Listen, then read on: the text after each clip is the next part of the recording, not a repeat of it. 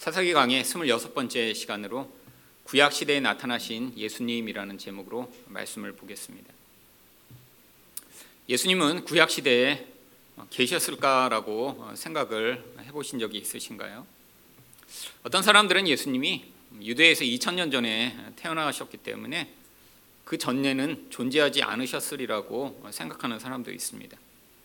그런데 이것은 예수님이 하나님이시라는 사실을 오해하고 있기 때문에 예수님이 인간의 몸을 입기 전에는 존재하지 않으셨다라고 생각하는 것이죠. 근데 예수님은 바로 온 세상을 창조하신 하나님이시기 때문에 바로 구약 시대에도 여전히 존재하셨습니다. 근데 유대인들은 이런 사실을 이해하지 못했죠. 그래서 예수님이 말씀하시자 유대인들이 뭐라고 이야기를 하나요? 요한복음 8장 57절과 58절을 보시면 유대인들이 이르되 내가 아직 50세도 못 되었는데 아브라함을 보았느냐? 예수께서 이르시되 진실로 진실로 너희에게 이르노니 아브라함이 나기 전부터 내가 있느니라. 예수님은 2000년 전에 태어나셔서 그때부터 존재하신 것이 아니라 아브라함이 태어나기 전부터 여전히 계속 존재하고 계셨다라고 말씀하고 계십니다. 사실 하나님이 세상을 창조하셨다라고 우리는 이야기하지만 그 하나님에는 바로 예수님도 포함된 것이죠. 이 세상에 존재하는 모든 것은 그래서 하나님뿐 아니라 또한 예수님이 함께 창조하신 것입니다. 그래서 고린도전서 8장 6절은 이렇게 이야기합니다. 그러나 우리에게는 한 하나님 곧 아버지가 계시니 만물이 의해서 났고 우리도 그를 위하여 있고 하나님이 온 세상을 만드시고 우리를 만드셨으니까 우리가 하나님을 위해 존재하는 것이 마땅하죠. 근데 그 다음에 바울이 무엇이라고 얘기합니까? 또한 한 주 예수 그리스도께서 계시니 만물이 그로 말미암고 우리도 그로 말미암아 있느니라. 예수님이 갑자기 세상에 어린 아이로 태어나신 다음에 예수님이 존재하신 것이 아니라 이 세상이 만들어질 때부터 그 예수님은 존재하셨고 또한 우리를 만드신 분이 예수님이시라고 하는 것입니다. 그런데 구약 시대에 하늘에만 이렇게 계신 것이 아니라 예수님은 성경 여러 곳에서 이 땅에 나타나셨습니다. 그렇다면 구약 시대 예수님은 어떻게 나타나셨나요? 첫 번째로 기묘한 여호와의 사자로 나타나셨습니다. 앞에서 이 만화 부부가 아이를 갖지 못하고 있었는데 바로 여호와의 사자가 찾아와 아이를 갖게 될 것이며 이 아이를 어떻게 키워야 될지를 예언합니다. 그런데 이 말을 들은 바로 이 만화가 이 여호와의 사자를 대접하고 싶어서 그에게 이렇게 제안을 합니다. 15절 말씀입니다. 만화가 여호와의 사자에게 말하되 구하옵나니 당신은 우리에게 머물러서 우리가 당신을 위하여 염소 새끼 하나를 준비하게 하소서 하니 이 여호와의 사자 혹은 여호와의 천사라고 번역할 수도 있는 이 단어는 사실 그냥 메신저 어떤 어떤 이런 말을 전달하는 사람이라고 하는 뜻입니다. 성경에 여호와의 사자라고 이렇게 나온 아, 이런 존재는 그래서 그냥 우리와 똑같은 인간의 몸을 하고 그냥 사람처럼 보이는 그런 존재죠. 그러니까 이 만화도 아, 그 사람이 어, 이렇게 하나님의 메시지를 전달하며 아, 자기에게 이렇게 이렇게 하라라고 이야기를 하니까 그 사람을 대접하고자 이 염소 새끼를 준비하여 이렇게 요리해서 주겠다라고 지금 제안을 한 것이죠. 그런데 성경에 이런 경우가 아주 많이 등장합니다.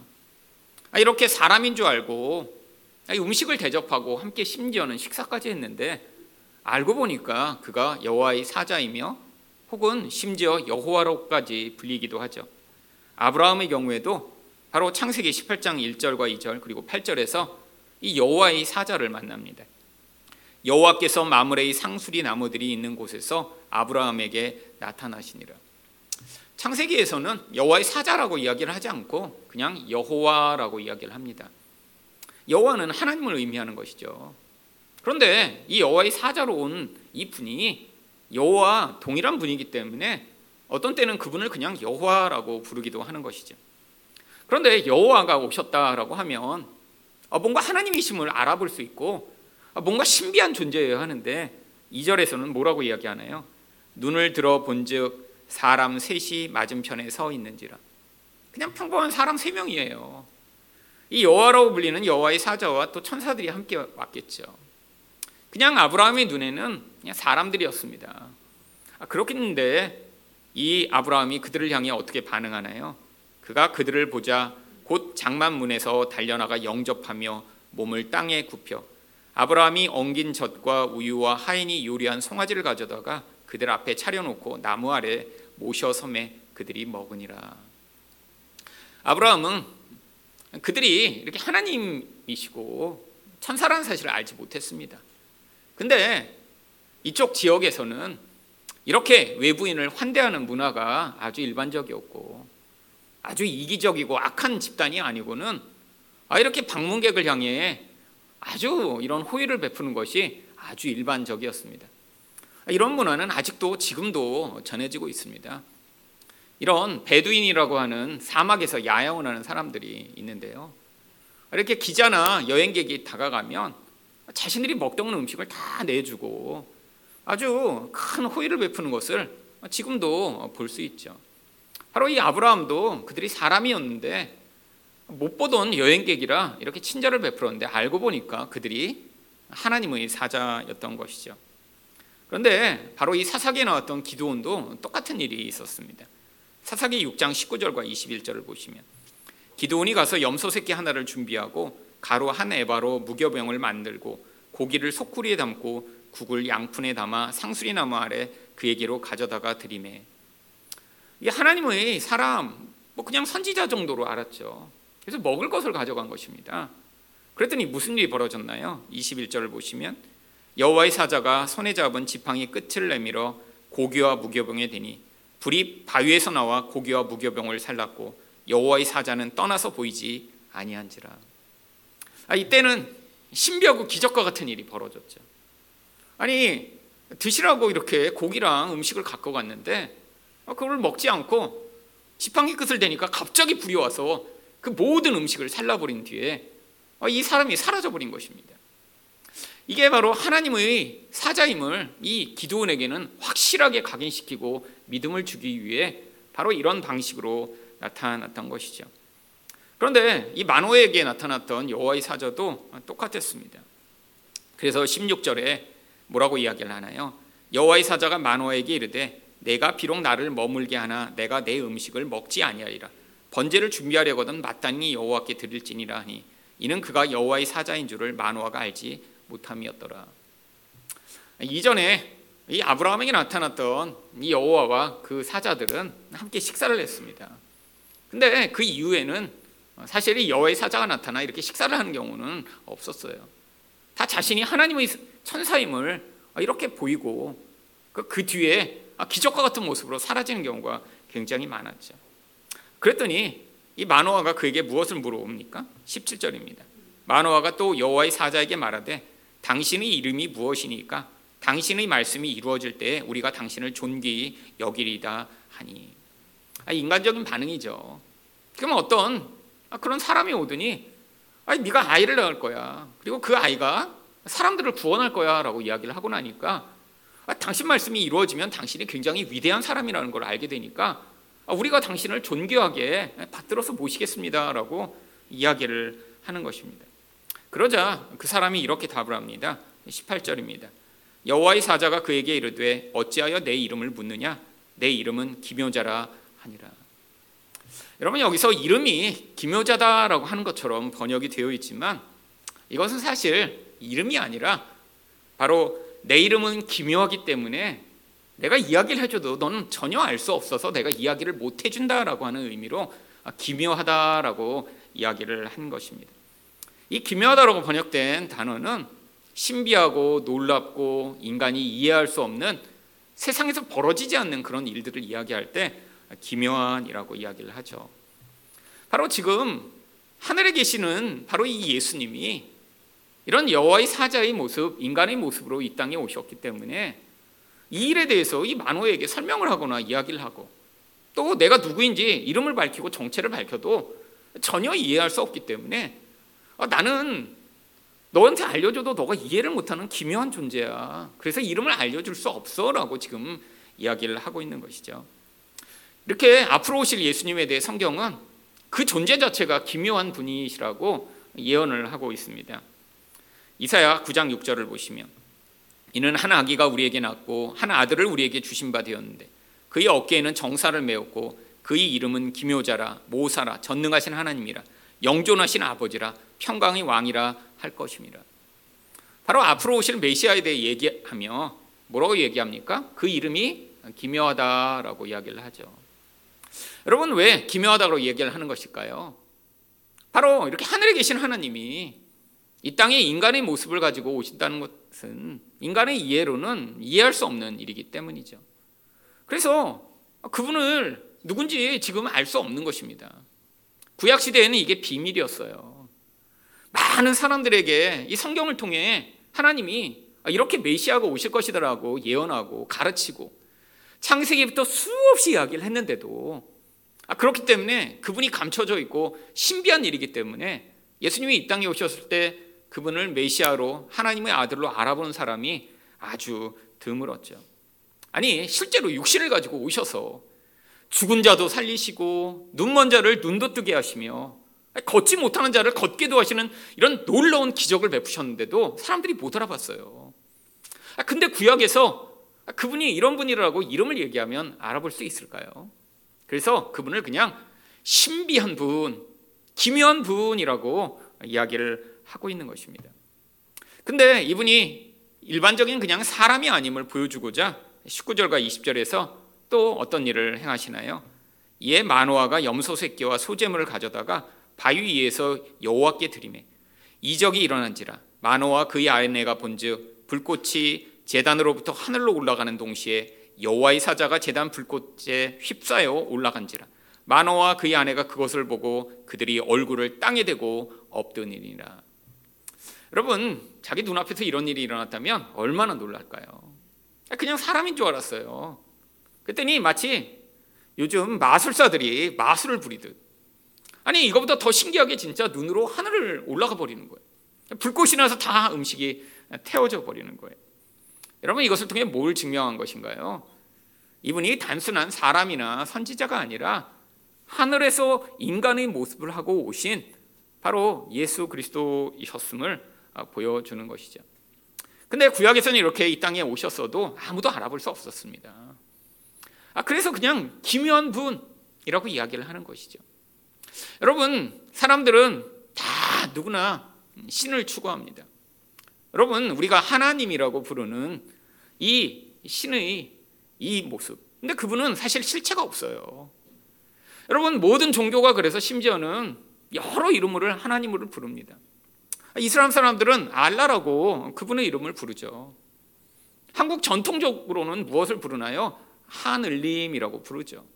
그냥 하늘에 어떤 존재가 계신데 인간은 힘이 약하고 연약하니까 나를 도와줄 만한 어떤 강력하고 크신 분이 어디인가 존재하고 내가 그분을 찾으면 그분이 나를 도와주겠지라고 생각하는 것이 사람들의 일반적 믿음입니다.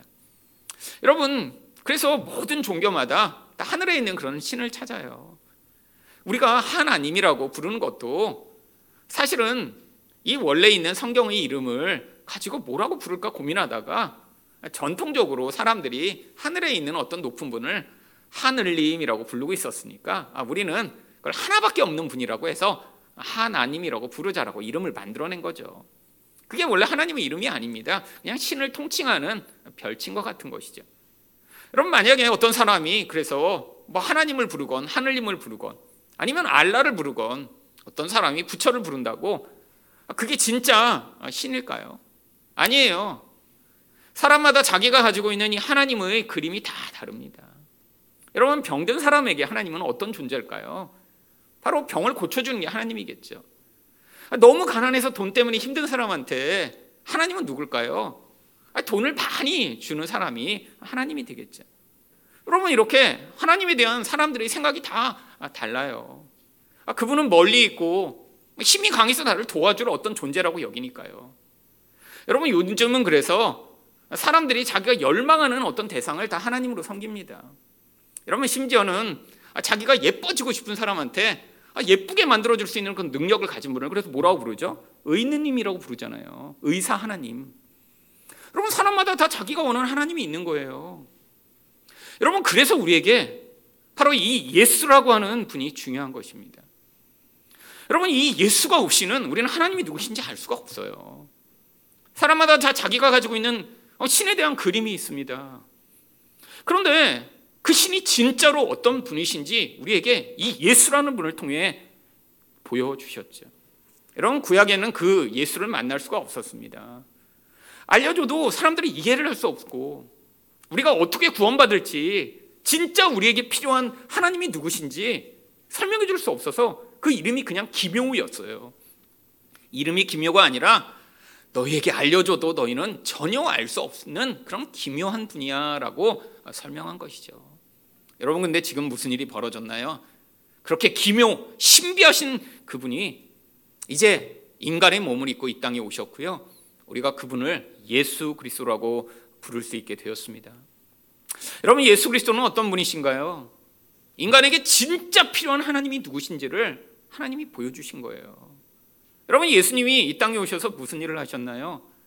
여러분 죽은 자들을 살리셨습니다. 아니 그러면 예수를 믿으면 여러분 여기서 죽을 사람이 다 살아나나요? 아니에요. 지난 2000년간 다 예수를 믿었는데 다 죽었습니다.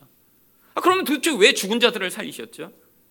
여러분 예수님이 오셔서 우리에게 이 육적 생명보다 더 중요한 영적 생명이 있으며 예수를 믿는 자는 죽어도 다시 살게 되는 이 부활의 능력이 우리에게 있음을 보여주시고자 바로 죽은 자를 살리시는 놀라운 일을 베풀어 주신 것이죠. 여러분 예수님이 오셔서 또 무슨 일을 하셨나요? 장님들을 많이 고치셨어요. 아니 귀머거리도 듣게 해주셨어요. 아니 그래서 교회 다니고 예수를 믿으면 아니 막 눈이 막 좋아지나요? 제가 초등학교 2학년 때부터 안경을 썼는데 계속 나빠졌습니다. 예수 열심히 믿어도. 여러분 지금 그래서 눈이 잘 안 보여요? 안경 벗으면. 아니 그러면 뭐 저 정도의 안경 쓰면 도움을 받을 수 있죠. 진짜 장님들이 예수를 믿으면 눈이 떠지나요? 근데 왜 그때 와서 그런 모습을 예수님이 보여주신 것이죠? 여러분 육적 눈을 뜨는 것보다 더 중요한 게 영적 눈을 뜨는 것이며 아니 육적 귀를 뜨는 것보다 더 중요한 게 영적으로 귀가 열리는 것임을 우리에게 보여주시고자 눈먼 자들을 고쳐주시고 귀머거들을 고쳐주신 것이죠. 여러분 영적 눈이 닫혀 있으면 어떻게 살게 되나요? 이 땅에 눈에 보이는 모든 것을 집착하고 살 수밖에 없습니다. 근데 이게 가장 불행한 거예요. 여러분 하나님의 나라가 이미 시작됐습니다. 눈에 보이지 않는 그 나라가 온 세상 가운데 확장되고 있으며 하나님의 구원의 능력과 영향력이 미치고 있는데 여러분 눈이 어두워진 자들은 그것들을 볼 수가 없죠.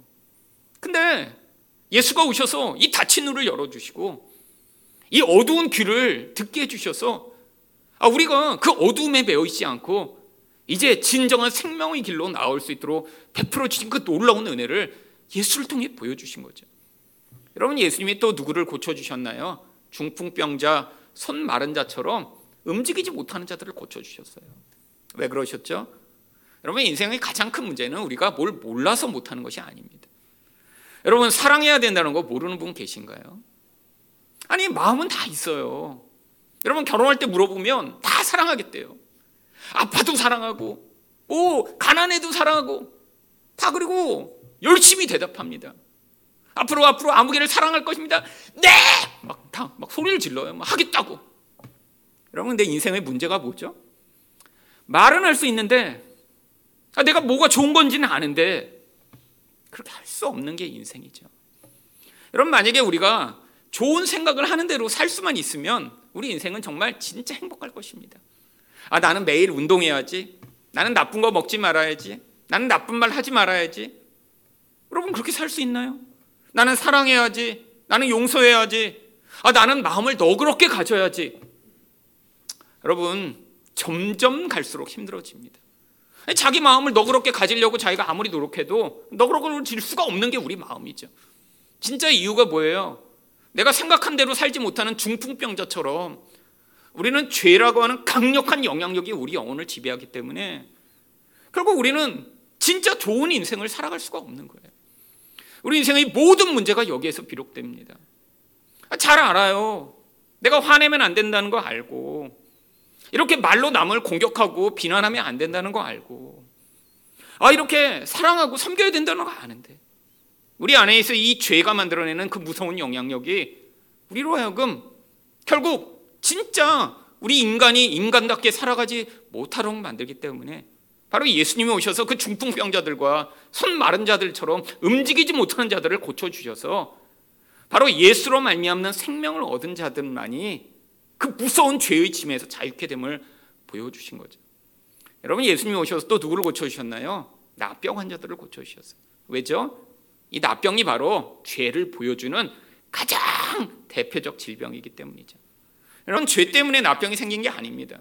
근데 그 나병 자체가 죄를 가장 전형적으로 보여줄 수 있는 그림이에요. 여러분 이 문둥병이라고 하는 나병이 뭐죠? 전염이 됩니다. 이게 죄가 전염이 돼요. 죄의 영향력은 계속 옆에 사람에게 영향을 미쳐요. 한 사람이 이 죄의 영향력에 강력해 매어 있다면 주변 사람들은 그 영향을 다 받게 되어 있습니다. 마약보다 더 무서워요. 마약은 눈에 보이기는 하죠. 어떤 사람이 강력한 죄악의 영향력에 사로잡힌다면 모두가 그 영향력을 받아 고통하게 되어 있습니다. 여러분, 또 납병은 어떤가요? 인간의 모든 감각을 마비시켜요. 여러분, 이 납병이 무서운 게 약을 쓰지 않으면 자기가 여기가 아픈지 병 들었는지 피가 나는지도 몰라요. 나중에는 점점 점점 몸이 말초 기관이 다 잘라져 나갑니다. 이게 다 상하고 병균이 들어오는데 알지 못하니까요. 여러분 옛날에 그래서 중국에 선교사님으로 갔던 어떤 분이 이야기하시는데 중국에 이렇게 가난하고 약도 못 쓰니까 나병 환자촌이 있는데 사람들이 나중에는 약을 못 쓰니까 팔다리가 다 잘려져 나가서 몸통으로 굴러다닌대요. 여러분 이게 죄의 모습과 똑같죠. 여러분 이 죄악이 인간을 다스리기 시작하면 점점 감각을 잃어버립니다. 어떤 감각이요? 영적 감각이요. 이 죄가 얼마나 파괴적이고 무서운지 깨닫지 못해요. 여러분, 이, 이게 무서운 거죠. 근데 그 결국이 뭐예요? 죽음입니다. 여러분, 육신적 죽음이 아니라 영적 죽음이 가장 무서운 거죠. 여러분, 육신적 죽음은 한 번으로 끝이지만 영적 죽음은 영원히 그 존재를 사로잡아 다시는 돌이킬 수 없는 자리로 이끄니까요. 여러분, 바로 하늘에 계시던 그분이 구약에는 기묘하던 그분이 이 땅에 오셔서 아, 내가 너희를 어떻게 만들어 주겠 것인가를 우리에게 보여주시며 그 이름을 알려주셨어요. 바로 예수 그리스도라고요. 여러분, 아, 이름이 없는데 구약에는 그 이름을 부를 수가 없었습니다. 근데 이제는 우리가 자유롭게 부르게 됐어요. 여러분, 여러분이 죄의 문제로 고통하세요. 그러면 그 이름을 부르세요. 예수 그리스도 그 이름을 부르세요. 여러분 잘 눈이 안 보여. 이 세상이 눈에 보이는 세상에 함몰돼 살아가고 계신가요? 그럼 그 이름을 부르세요. 예수님 내 눈을 열어 보게 하여 달라고. 여러분 말씀이 잘 안 들리세요? 그러면 그 이름을 부르세요. 예수님 제 귀를 열어 하나님의 말씀을 듣고 그 말씀의 신비하고 오묘한 은혜를 맛보게 해달라고요. 여러분 사랑할 수 없으세요? 예수 이름을 부르세요. 예수님이 여러분의 인생의 주인이 되시면 여러분 이전에는 생각만 하지만 할 수 없었던 일을 그 예수의 능력과 은혜로 하게 되는 것을 보며 아 하나님 이게 인생이군요 은혜군요라고 생각하시게 될 것입니다. 여러분 제 인생은 모태 신앙이었지만 사실 제가 진짜 하나님을 깊이 만나기 전과 후가 아주 큰 차이가 있었습니다. 여러분 교회를 어려서부터 오래 다녔지만 예수님을 깊이 만난 건 20대고요. 그 전에는 뭐 그냥 교회 다니며 이제 뭐 찬송 부르고 그냥 모태신앙처럼 다녔죠. 근데 제 마음에는 늘 불안과 분노와 불평과 원망과 이게 너무 많았어요. 근데 물론 그렇지 않은 사람도 있죠. 성품이 원래 좀 착하고 좋은 사람도 있는데 제가 보면 저희 집에서 제가 마음이 제일 성격이 안 좋았던 것 같아요. 근데 그럴 수밖에 없었습니다. 저희 집에서 제가 제일 공부 잘하고 그러니까 저희 부모님이 아 1승이 1승이 아, 이게 인간을 교만하게 만들고 악하게 만들죠. 제 여동생들은 저처럼 공부를 잘하지 못했으니까 자주 혼나고 저처럼 이렇게 막 우쭈쭈쭈 이렇게 하시지 않았어요. 그러니까 저만 잘난 줄 알고 살았죠. 여러분 무슨 결과가 나타났나요? 제 여동생들이 저랑 사는 건 정말 지옥에 사는 것처럼 나중에 고통스러웠다고 이야기를 하더라고요. 왜요? 교만한 인간과 사는 게 얼마나 고통스러운가요? 자기만 잘난 인간과 사는 게 얼마나 고통스러운 거예요. 이게 죄의 영향력이죠. 여러분 내 마음대로 안 되면 여동생들한테 막 화내고 소리 지르고. 여러분 제 여동생이 이제 결혼을 앞두고 하루 전날인데 사실 저랑 얘기를 하다 갑자기 우는 거예요. 그러더니 자기가 아, 결혼하는 게 너무 무섭다는 거예요. 그래서 야 이제까지 이렇게 잘 준비해놓고 뭐 하루 전날 결혼하기 무섭다 그러면 뭐 어떻게 해 그러거든요. 다시 야단치기 시작했어요. 아 그게 뭐냐고. 아니 지금 이렇게 준비하고 이렇게 하갖고 뭐 이제 와서 그럼 뭐 결혼 안 하자는 거야 뭐야. 그때는 진짜 잘 이해를 못했죠. 아 이렇게 자기 감정이 그럴 수도 있고 그러면 어 그렇구나. 아, 지금이면 잘할 텐데 정말. 그때는 그냥 아니 그냥 여태까지 이렇게 힘들게 준비했는데 뭐 지금 와서 그런 거 뭐야? 그러고 했더니 갑자기 여동이 그때 정색을 하더니 그러는 거예요. 오빠, 오빠 옛날에 나한테 맨날 그렇게 소리 지르고 화냈잖아. 그러더니 갑자기 우는 거예요. 결혼 하루 전날. 그때는 제가 그래도 변화돼서 참 오랫동안 굉장히 아, 내가 옛날에 이렇게 안 살았는데 그래서 여동생한테도 잘하고 막 참고 그랬는데 갑자기 그냥 결혼 전날 그러니까 제, 제 본성이 튀어나왔던 거죠. 근데 갑자기 그 순간에 제가 어려서부터 제 동생한테 소리 지르고 화내고 막 막대기 휘두르고 막 그런 순간들이 막 기억이 나기 시작하는 거예요.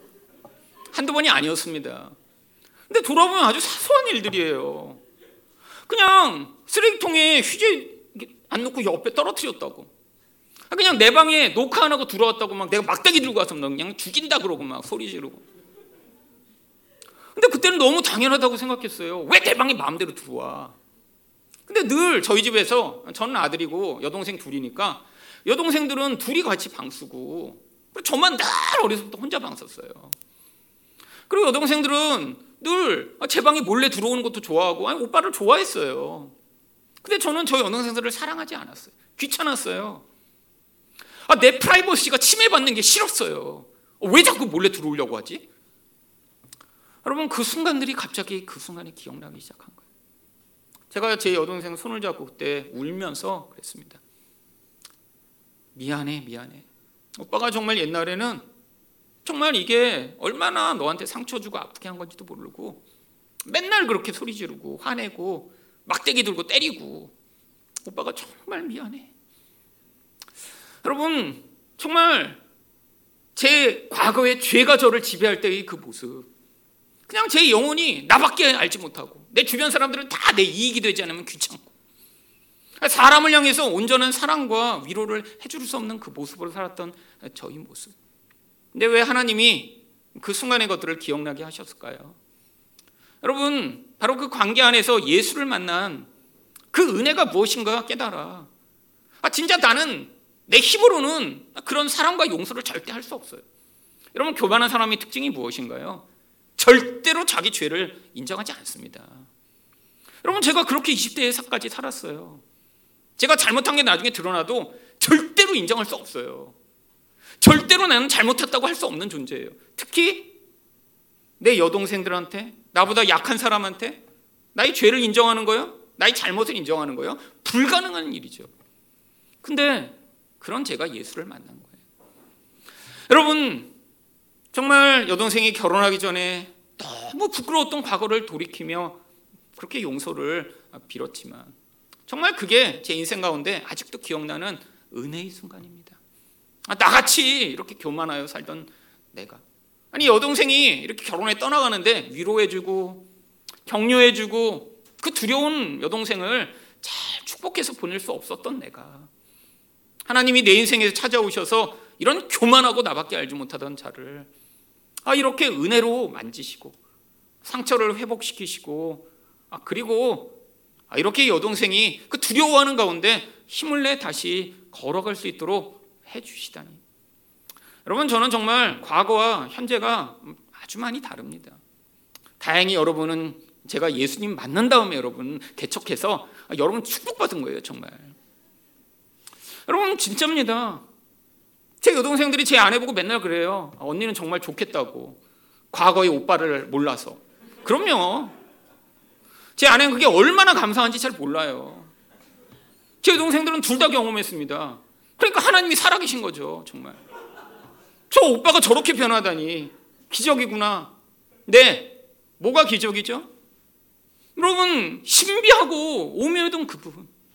아니 그분이 저를 만나 주셨고 내가 얼마나 이 죄 가운데 눈이 멀어 있었고 귀가 막혀 있었고 저도 머리로는 알았어요. 동생들한테 잘해줘야 되는 거 알고. 근데 너무 늘 귀찮고 너무 자꾸 짜증이 나고 화가 났어요. 내가 어떻게 할 수 없는 내 마음을 우리 예수님이 오셔서 붙드시고 인도해 나가시며 은혜를 베풀 수 있는 통로로 사용하시다니요. 여러분 그 이후에 하나님이 동생들과의 관계 안에서 여러분 많은 변화들이 있었습니다. 제가 20대까지는 맨날 집에 같이 살았는데도 그런 사랑과 관계를 느껴보지 못하다가 이후에는 여동생들이 힘들고 어려울 때 같이 울어줄 수 있고 여동생들이 고통할 때 같이 부여잡고 같이 하나님의 은혜를 간구할 수 있는 자리에 서게 되며 하나님의 놀라운 회복과 은혜를 같이 경험해 나가는 그 은혜를 맛보게 된 것. 바로 기묘하던 이 예수가 이제 오셔서 바로 그 은혜를 베푸신 놀라운 증거죠. 여러분, 과거에는 우리가 부를 수도 없던 그 이름을 이제 자유롭게 부를 수 있게 됐습니다. 여러분, 어두울 때마다 여러분 안에서 죄가 만들어내는 그 결과가 얼마나 고통스러운가 깨달을 때마다 아니 여러분의 힘으로 벗어날 수 없는 이 연약함과 고통 가운데 매여 있을 때마다 바로 그 귀한 이름 예수 그리스도를 부르심으로 말미암아 하나님이 부치는 놀라운 은혜를 경험하시는 여러분 되시기를 축원드립니다. 두 번째로 구약 시대의 예수님은 어떻게 나타나셨나요? 재물을 통해 은혜를 베푸시는 하나님으로 나타나셨습니다. 21절 말씀입니다.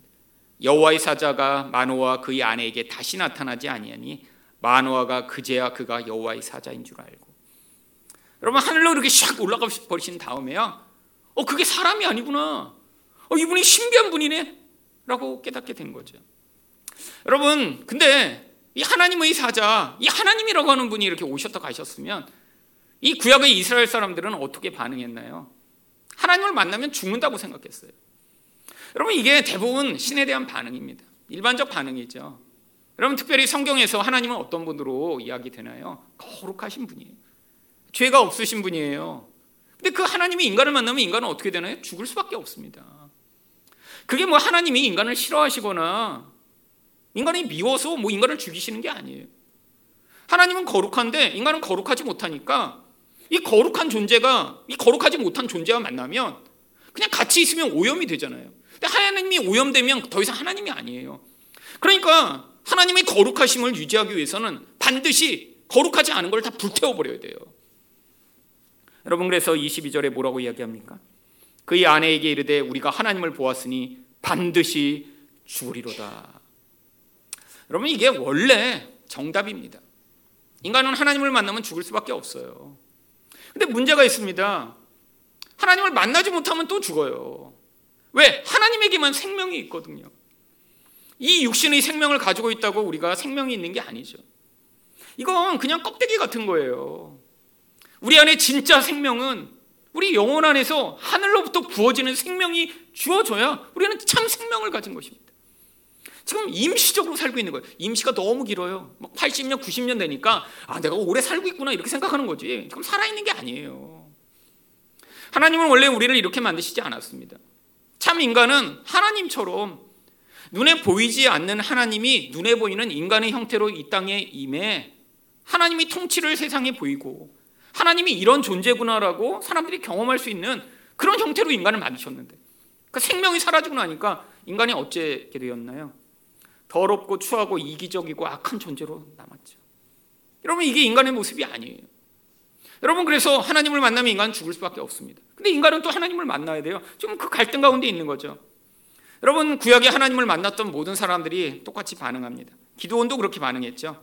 사사기 6장 22절과 23절을 보시면 기도원이 그가 여호와의 사자인 줄 알고 이르되 슬프도소이다 주 여호와여 내가 여호와의 사자를 대면하여 보았나이다 하니 여호와께서 그에게 이르시되 너는 안심하라 두려워하지 말라 죽지 아니하리라 하시니라. 여러분 왜 앞에서는 이렇게 다시 하나님이 말씀하셔서 하나님을 만나도 죽지 않는다고 말씀하신 것일까요? 이 기도는 이 사사기에 나오는 모든 인물 아니 성경 전체에서 가장 소심한 사람입니다. 그러니까 지금 이 소심하고 막 하기 싫어하는 사람을 하나님이 이렇게 동령하셔갖고 지금 전쟁에 내보내야 되는데 오, 나 하나님 만났으니까 죽을 거야 그러고 있으면 아무것도 못할 거 아니에요. 그래갖고 이 기도원한테는 하나님이 또, 아, 나 하나님 만나니까 죽을 것 같아. 막 이렇게 할까봐 또 나타나셔서 안 죽어, 안 죽어. 괜찮아, 괜찮아. 계속 그렇게 하신 거예요. 여러분 이 만화한테는 그럴 필요가 없었습니다. 이 바로 왜 이 여호와의 사자가 두 번이나 만화 대신 만화의 아내에게 먼저 나타나셨는지 23절을 보면 알 수 있습니다. 23절에서 이 만화아이가 뭐라고 이야기를 하나요? 그의 아내가 그에게 이르되 여호와께서 우리를 죽이려 하셨더라면 우리 손에서 번제와 소제를 받지 아니하셨을 것이요 이 모든 일을 보이지 아니하셨을 것이며 이제 이런 말씀도 우리에게 이르지 아니하셨으리이다 하였더라. 아니 듣고 나니까 정말 맞잖아요. 아니 죽이려고 했으면 뭐 왜 번제를 받으세요? 아 죽이려고 했으면 앞으로 아기가 태어나 구원자가 날 거라고 왜 말씀하셨겠어요? 지금 이 만화의 아내가 바로 이 만화보다 훨씬 더 이 구원과 은혜에 대한 지식이 탁월했던 것이죠. 여러분, 이게 바로 은혜로 주어지는 구원을 보여주는 것입니다. 여러분, 우리는 다 하나님을 만나면 죽을 수밖에 없어요. 근데 하나님을 안 만나면 또 죽어요. 근데 번제를 받으시면 하나님이 그 번제를 기쁘게 받으시는 순간 이 죄가 사해지며 인간이 하나님을 만날 수 있게 되는 거예요. 그리고 그 은혜의 결과로 약속한 대로 무엇이 주어지나요? 24절과 25절입니다. 그 여인이 아들을 낳음에 그의 이름을 삼손이라 하니라. 그 아이가 자라매 여호와께서 그에게 복을 주시더니 소로와 에스다올 사이 마하네단에서 여호와의 영이 그를 움직이시기 시작하였더라. 여러분 이 만화의 아내의 말대로 그들은 죽지 않았습니다. 왜요? 재물을 통해 하나님이 은혜를 베푸셨는데 그 은혜의 가장 핵심이 바로 이 삼손이라는 존재. 여러분 삼손이 왜 은혜의 가장 핵심인가요? 이 부부는 지금 아이가 없어요. 근데 이 삼손을 통해 이제 아이가 생기게 되는 그 기쁨을 누릴 뿐 아니라 무엇보다 이들이 오랫동안 고통하던 이 블레셋의 압제로부터 이 삼손이 그들을 자유케 하는 놀라운 하나님의 구원이 베풀어지니까요. 이게 바로 구원의 이야기의 가장 핵심입니다. 우리는 하나님을 만나야 살 수 있어요. 여러분 이 땅에서 우리가 돈이 많으면 더 행복해지나요? 아니요. 여러분 한국 사람들만 보면 알 수 있잖아요. 여러분 옛날보다 지금이 정말 정말 잘 살게 됐잖아요. 여러분 옛날 60년대 70년대를 살아본 분들은 한국 사람들을 얼마나 고통하고 힘들게 살았는지 다 아시잖아요. 근데 여러분 지금 옛날보다 물질적으로도 풍요해졌는데 더 행복해졌나요? 아니요. 사람들은 더 불행해졌습니다. 더 많은 사람들이 우울하고 불안하고 그래서 더 많은 사람들이 자살해요. 너무너무 고통해요. 왜요? 인간 안에 있는 이 영혼의 본질은 물질적으로 더 풍요해진다고 채워지는 게 아니니까요. 아, 물론 우리 먹고 사는 문제가 해결되면 인간의 그 갈망은 더 깊어지고 더 커집니다. 그러니까 문제가 이 자꾸 커지는 욕망을 더 이상 채울 수가 없게 되면서 더 불행해지는 거예요. 60년대, 70년대는 밥만 먹고 살아도 행복했죠. 어쩌다 한번 정말 바닷가에 한번 놀러 갔다 왔다 오면 와 너무 좋죠. 여러분 근데 지금은 어떤가요? 그걸로 만족하지 못하니까요. 인간의 욕망은 끝이 없는데 세상의 것으로는 채울 수 없으니까 목마름은 더 커지고 더 많이 비교하고 더 고통하게 된 거죠. 여러분이 이 목마름의 근원이 어디에서 시작됐나요? 바로 생명 없는 인간의 죄된 상태로 말미암은 거죠. 근데 하나님을 만나야 해결돼요. 하나님을 만나면 하나님이 우리 영혼을 그 생명으로 채워주세요. 근데 어떻게 만날 수 있어요? 바로 오늘 말씀처럼 재물을 통해 하나님의 은혜를 받는 자리에 가야 생명을 누릴 수 있습니다. 근데 이 재물이 뭐예요? 바로 예수 그리스도라는 재물을 하나님이 우리에게 주심으로 이제 우리가 하나님을 만날 수 있게 된 거예요. 여러분 우리는 하나님을 지금도 그냥은 만날 수 없습니다. 여러분, 여러분이 뭔가 착해서 하나님이 아, 너 착하니까 내가 이렇게 도와줘야겠다. 아, 너 이렇게 잘 살고 있으니까 내가 도와줘야겠다. 우리 하나님 그런 분 아니세요.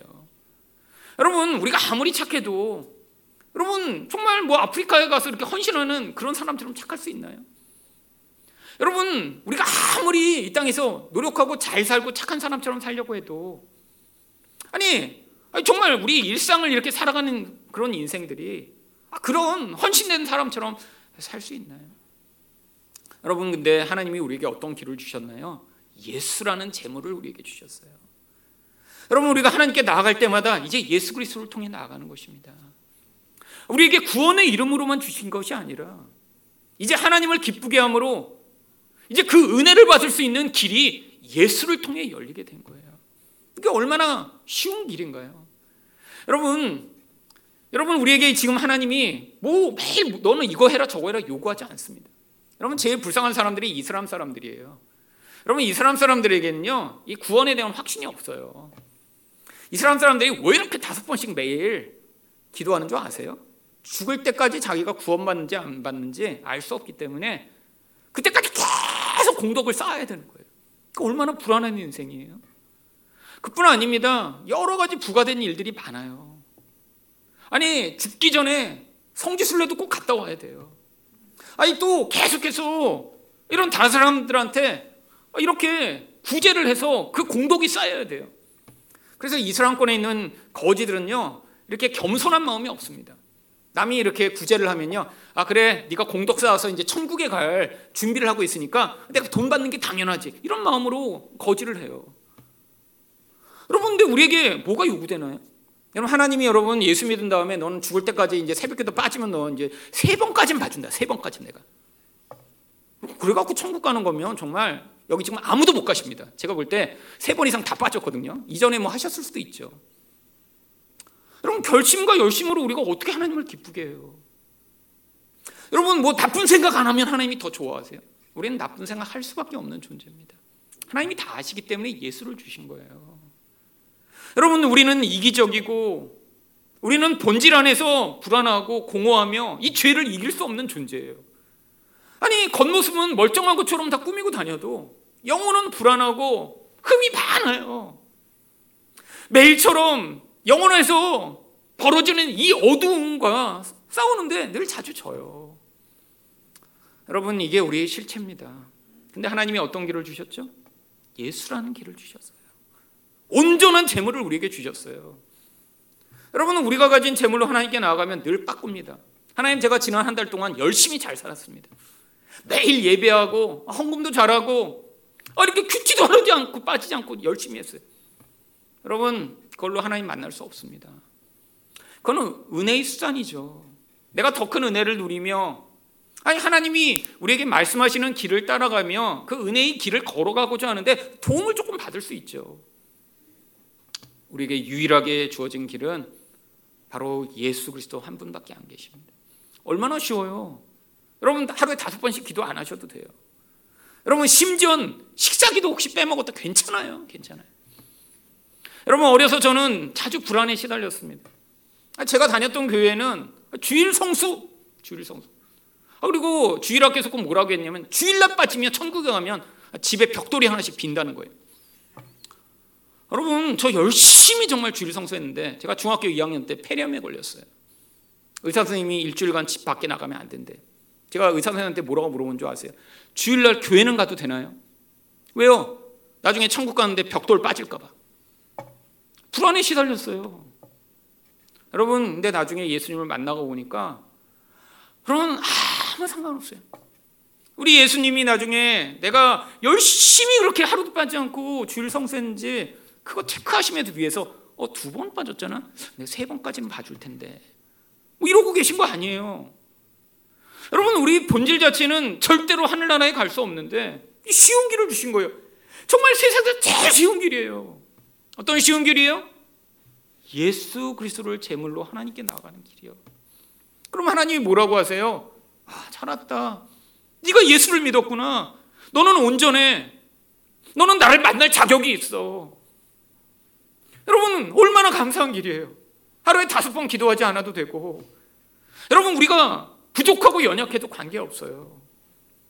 여러분 바로 이 예수의 길로 우리에게 은혜를 베풀어 예수 그리스도를 주신 것입니다. 여러분 바로 구약에서부터 하나님은 우리에게 뭘 가르치시고자 했어요? 바로 그 기묘하던 분이 예수로 우리에게 임하셨다는 사실을 가르치시고 바로 이렇게 재물을 통해 받던 은혜가 이제는 예수 그리스도 통해 우리가 은혜를 받을 수 있음을 가르치시고자 하신 것이죠.